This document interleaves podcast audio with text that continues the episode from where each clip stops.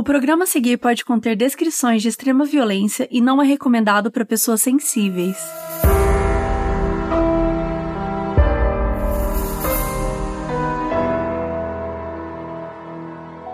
Oi, gente! Olá! Olá! Aqui é a Mabê. Aqui é a Bel Rodrigues. E aqui é a Carol Moreira. Estamos mais uma vez aqui num episódio de quarta, quando a gente fala sobre alguma série ou filme. E hoje nós vamos contar a história do Aaron Hernandes, que acabou virando uma minissérie documental da Netflix, que estreou em janeiro com três episódios que tem um pouco mais de uma hora cada. A série se chama A Mente do Assassino, dois pontos, Aaron Hernandes. E hoje nosso aviso de spoilers é diferente, porque, na minha humilde opinião, a minissérie é muito confusa. A montagem fica indo e voltando no tempo e deixa tudo muito mais difícil de entender.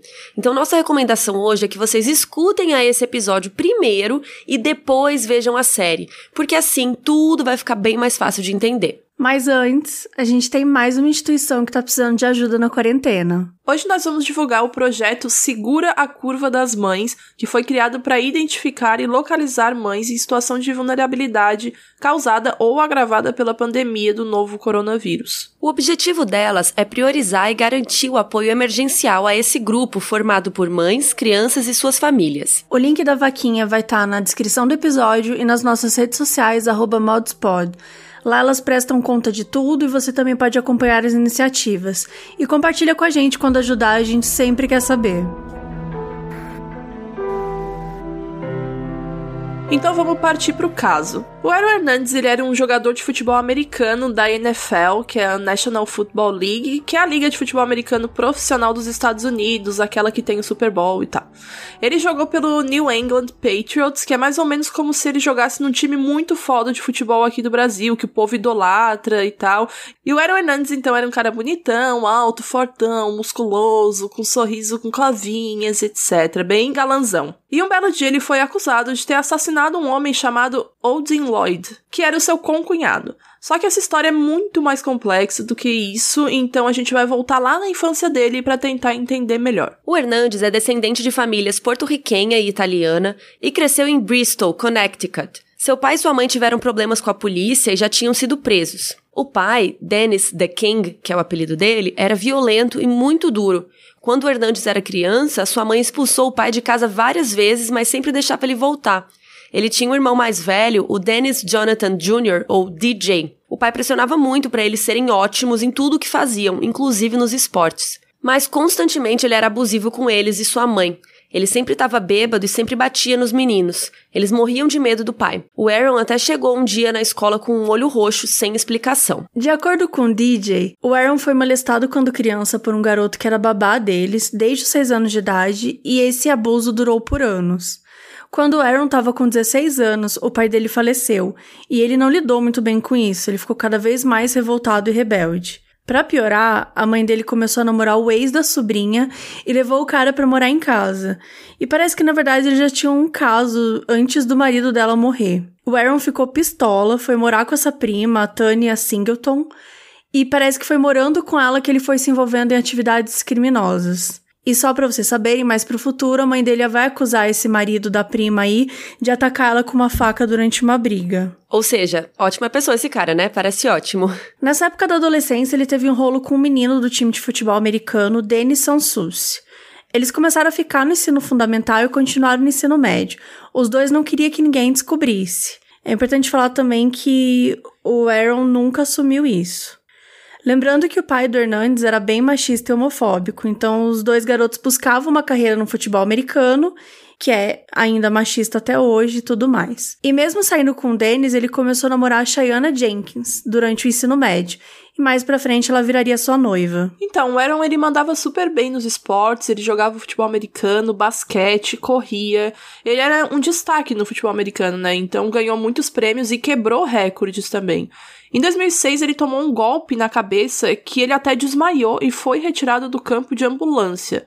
Ele era super popular, fumava bastante maconha, até mesmo antes dos treinos de futebol americano, e ele bebia muito também nas festas. E quando a gente fala muita maconha, é muita maconha. Muita, gente. Ele comia maconha com farofa, sabe? Quando ele tinha 17 anos, em 2007, foi o primeiro ano dele como jogador universitário e ele mandou super bem. Apesar disso, no ano seguinte, ele começou no banco de reserva por ter falhado no teste de drogas. E mesmo assim, ele jogou 11 dos 13 jogos da temporada por conta da contusão de outro jogador e o time dele ganhou naquele ano. Em abril de 2007, ele foi num restaurante, tomou dois drinks e não quis pagar. Quando tentaram tirar ele do lugar, ele meteu um soco na cabeça do segurança e rompeu o tímpano dele. Tipo, olha a força desse homem, cara. Pelo amor de Deus. Porque ele não quis pagar a conta, né? Que é o normal. Você vai num restaurante, depois você faz o quê? Você paga a conta, né? Acontece sempre, né? É recorrente, né? Mas enfim, ele ligou pro técnico, né? Que ligou pro advogado deles, eles foram na polícia, mas com o tempo acabaram resolvendo tudo sem julgamento. Ou seja, pagaram, né? Pro cara ficar de boa e ficar quieto e não, não meter eles em problema. Em setembro de 2007, tinham três caras dentro de um carro: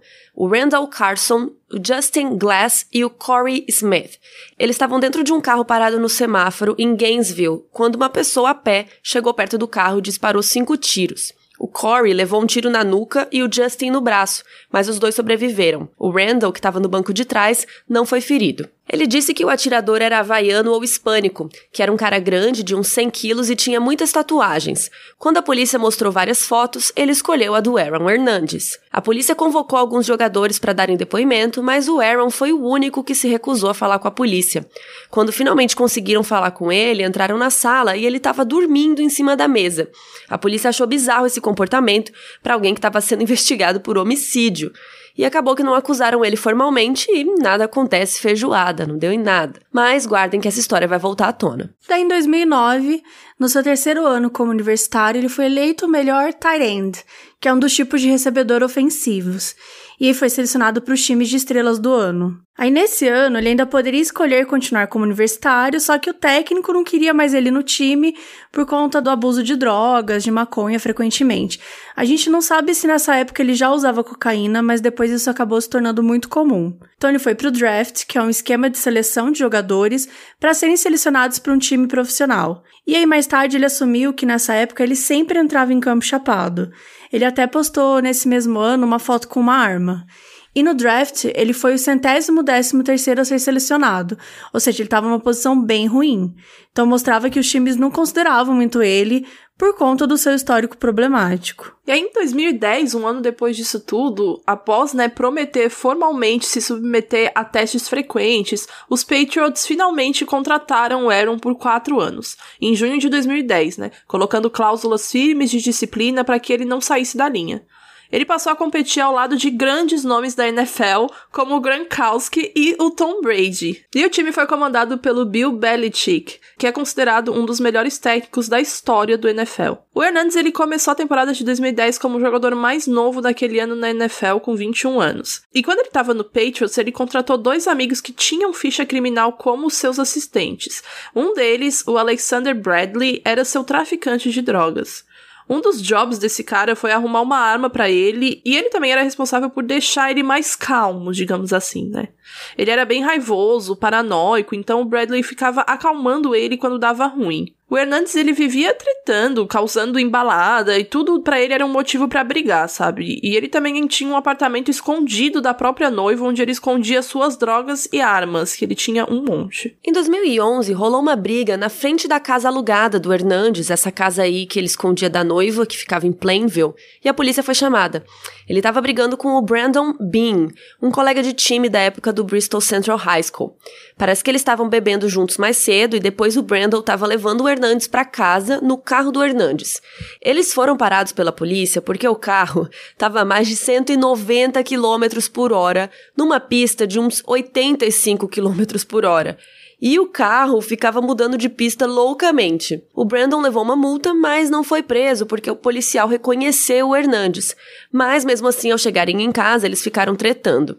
A polícia apareceu e reconheceu o Hernandes também. Só mandaram eles ir para dentro de casa e ficarem de boa. Em 2011, ele ainda sofreu outra concussão na cabeça em um jogo. Nos cinco meses seguintes, dois outros jogadores do futebol americano cometeram suicídio E esses dois foram diagnosticados com encefalopatia traumática crônica, ETC, uma doença neurodegenerativa que é provocada em uma pessoa que sofre muitos golpes na cabeça. E essa doença pode causar perda de memória, irritabilidade, impulsividade, depressão, entre outros sintomas. Em 16 de julho de 2012 aconteceu um homicídio duplo em Boston. O Daniel Jorge Correia de Abreu e Safira Teixeira Furtado eram jovens imigrantes do Cabo Verde e foram mortos a tiros dentro do carro. Testemunhas viram o carro do Hernandes parar ao lado do carro das vítimas e alguém de dentro do carro do Hernandes gritou: O que que tá rolando? E em seguida alguém deu cinco tiros. A polícia identificou o Hernandes num bar próximo pelas câmeras de segurança e ele e o Bradley estavam juntos, que era aquele amigo que fornecia as drogas para ele, acalmava ele, etc. E agora a gente vai fazer uma pausa para contar um pouco do relacionamento dele com a Cheyenne. Eles não namoraram direto desde a época da escola, eles tiveram umas idas e vindas. Teve uma vez até que ela tava morando com ele e descobriu que ele atraiu, e daí ela saiu de casa, mas depois eles voltaram. Eles ficaram noivos em 2012 e ele comprou uma casona para eles, carro, tudo de bom e do melhor, e depois ela engravidou. No dia 6 de novembro de 2012, nasceu a filha dele com a namorada, né? E ela nasceu no mesmo dia do aniversário dele, de 23 anos. Nesse ano, o Hernandes não se deu muito bem na NFL, apesar do seu contrato de 41 milhões de dólares. Ele perdeu seis jogos por uma torção no tornozelo e depois, quando voltou a jogar, teve uma contusão no ombro que o atrapalhou até o fim da temporada. Aí, em janeiro de 2013, foi o último jogo da temporada. Os Patriots perderam e foi uma temporada muito ruim para eles. Uma semana depois, o Hernandes e o Bradley estavam naquela mesma balada que chamava Kier e era perto de onde aconteceu o duplo homicídio, e depois foram embora para casa, o Bradley dirigindo bêbado em alta velocidade de novo. Parece, né, até onde já vou. Mas não, depois de uma perseguição, de novo a polícia parou e o Hernandes falou: Eu sou Hernandes, cara, tá tudo certo. Só que o policial cagou pra ele e prendeu o Bradley por dirigir embriagado. Eu amei, porque a primeira vez o policial era fã, né? Falou, não, da hora, cara, beleza, vai aí. E aí na segunda vez o policial cagou pra ele. Será que ele não gostava? Se pá, ele torcia pra outro time, né? Acontece que em fevereiro Bradley já estava solto e ele e o Hernandes foram para Flórida para beber e curtir com um colega. Eles ficaram badalando por dias. No primeiro dia, o Hernandes pagou 10 mil dólares na conta de um bar de striptease e a paranoia do Hernandes estava cada vez maior. Inclusive, num dia, ele ficou super encucado nesse mesmo bar de striptease que eles foram mais de uma vez e ele ficou achando que uns caras mais velhos que estavam lá eram infiltrados da polícia, que estavam lá observando ele e tal. Começou nesse surto. O Bradley depois contou que lembra de ter comentado com ele que talvez aqueles caras estivessem ali por causa do segredo deles, que era o duplo homicídio. A tensão entre os dois foi piorando, e um desses dias que eles estavam de novo na mesma balada de striptease que eles amavam, pelo visto, eles tretaram mais feio por causa da conta do bar, e depois porque esqueceram um celular. Foram embora de carro e o Bradley estava no passageiro e acabou dormindo. Quando ele acordou, o Hernandes estava apontando uma arma para a cabeça dele, no meio dos olhos dele, e atirou. Ele ficou jogado no meio de um estacionamento sangrando. E o Hernandes foi embora, inclusive foi embora da Flórida, vazou para casa. Gente, é, é chocante, é sério. Imagina se acordar, o cara tá com uma arma apontada para você e atirar, tipo. Seu amigo. Oi, Mabê, bom dia. Nossa, pelo amor. Mas no dia seguinte, ele olhou pro celular tocando e é o Bradley. Ele ligou para avisar que estava vivo. Então ele sobreviveu a um tiro no meio da cara e teve que fazer um monte de cirurgia. Mas acredita que, assim, ele não contou pra polícia quem fez isso com ele? E ele diz, né, até no próprio documentário, que ele queria se vingar do Hernandes. Não que ele fosse preso. Seja lá o que isso significa. É, ele não queria que ele fosse preso para ele se vingar com as próprias mãos, né? E tem até mensagem dele falando: você me deixou sem o olho, um monte de problema na cabeça, você me deve pelo que fez. Enfim, eles trocaram um monte de mensagens se xingando e ameaçando durante três meses. Parece dois pivete, né, gente? Pelo amor de Deus. Aí o Hernandes contratou um outro amigo, Ernest Bo Wallace, que é 18 anos mais velho, para ser seu segurança. E esse cara também já tinha sido preso várias vezes, já foi pego em teste de cocaína, maconha, um alucinógeno bem pesado conhecido como pó de anjo. E ele não podia procurar a polícia, porque eles iam descobrir o motivo dele estar tá com medo.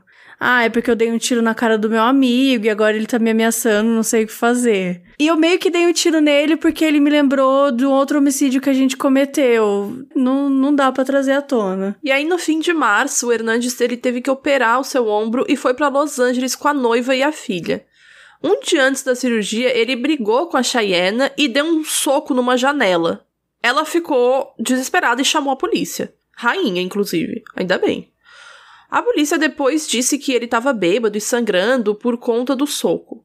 Aconteceu a cirurgia e seis dias depois a polícia foi chamada de novo por problemas domésticos. Ele estava muito bêbado, só que a polícia não achou que ela e o bebê corriam perigo.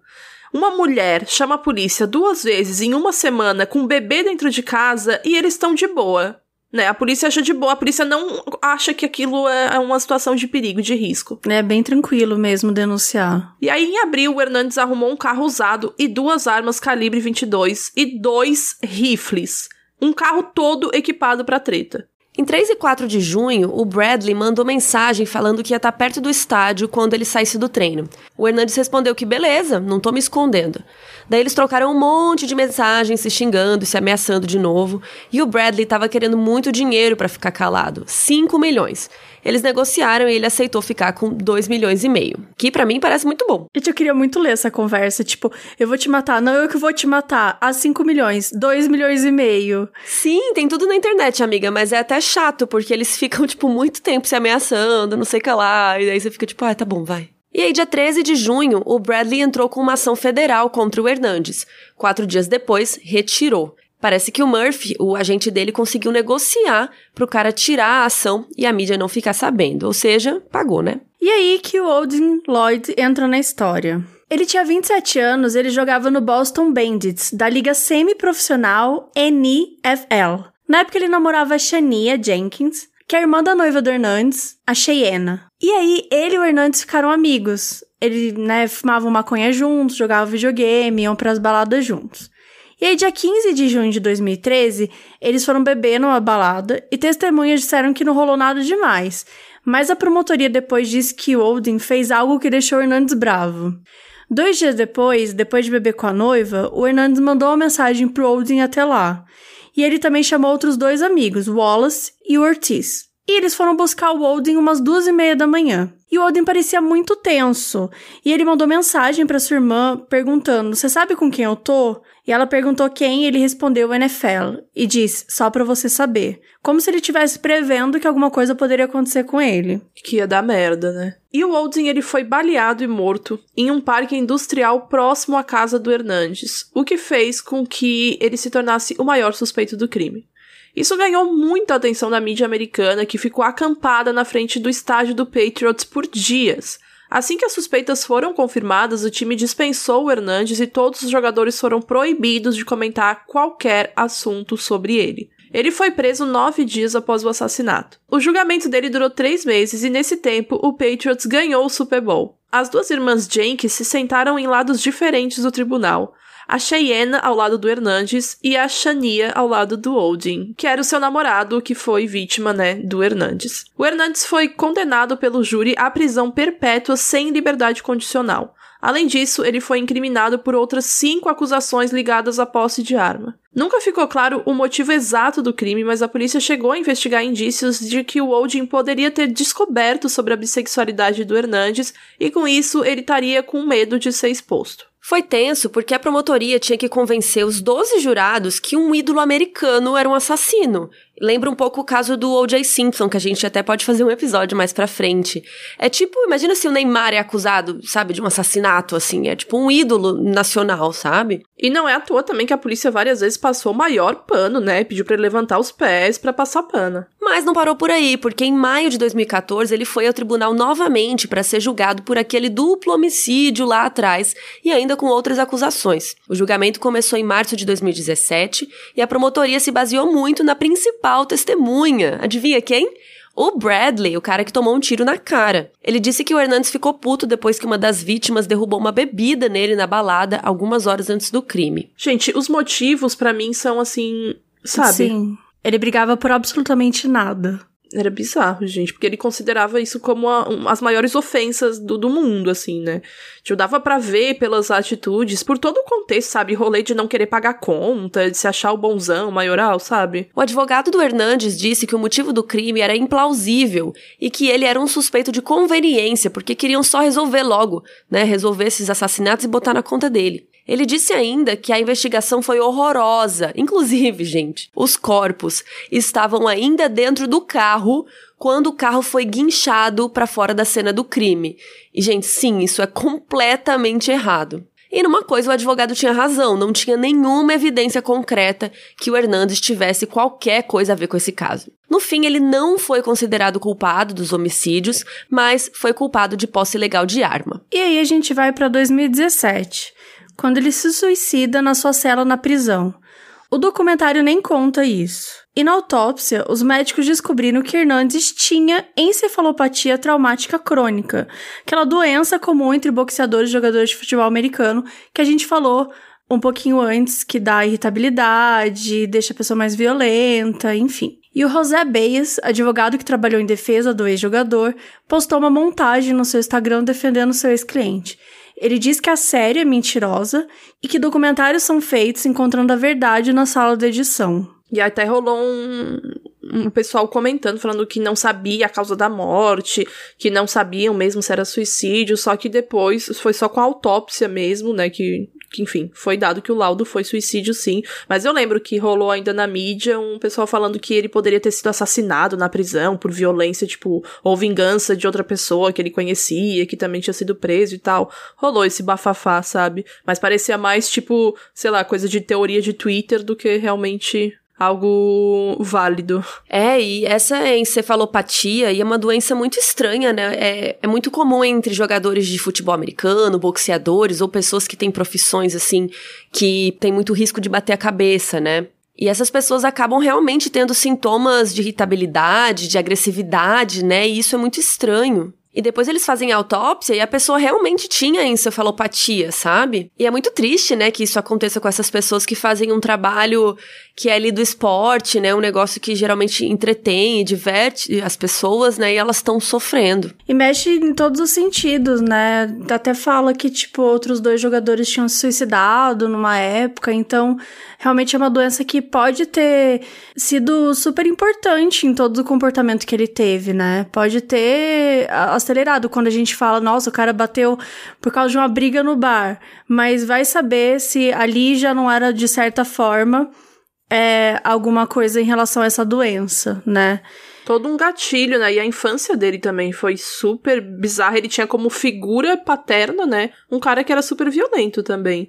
Então ele cresceu vendo aquilo. Sim. Só queria deixar bem claro que a gente não tá passando pano para assassino, tá? Pelo amor de é. Deus, nem para assassinato, nem nada disso. A gente só tá comentando como essa doença é estranha, né? Não é essa doença que faz a pessoa matar ninguém, é óbvio. Mas que a gente só queria pontuar que realmente isso existe e é real, né? É, ela precisa ser levada em consideração, né? Para entender o comportamento e até para poder cuidar mesmo psicologicamente, porque existe toda essa pressão, ainda mais em jogadores que estão, enfim, em times tão grandes, ele era mega novo, não tinha nenhum tipo de base, né, familiar, pelo que a gente contou por aqui. E também tinha todo o lance da bissexualidade dele, que ele nunca assumiu, era uma coisa super complicada para ele. É um, é um esporte homofóbico, né? Acho que acho que todo esporte é homofóbico, se a gente for pensar. Era bem machista, era muito complicado que ele tivesse condições mesmo de assumir qualquer tipo de coisa. Mas eu queria apenas dizer que o documentário é horrível, o jeito que ele conta é muito ruim, o jeito que monta e tal. É, eu acho que a montagem do documentário é muito confusa.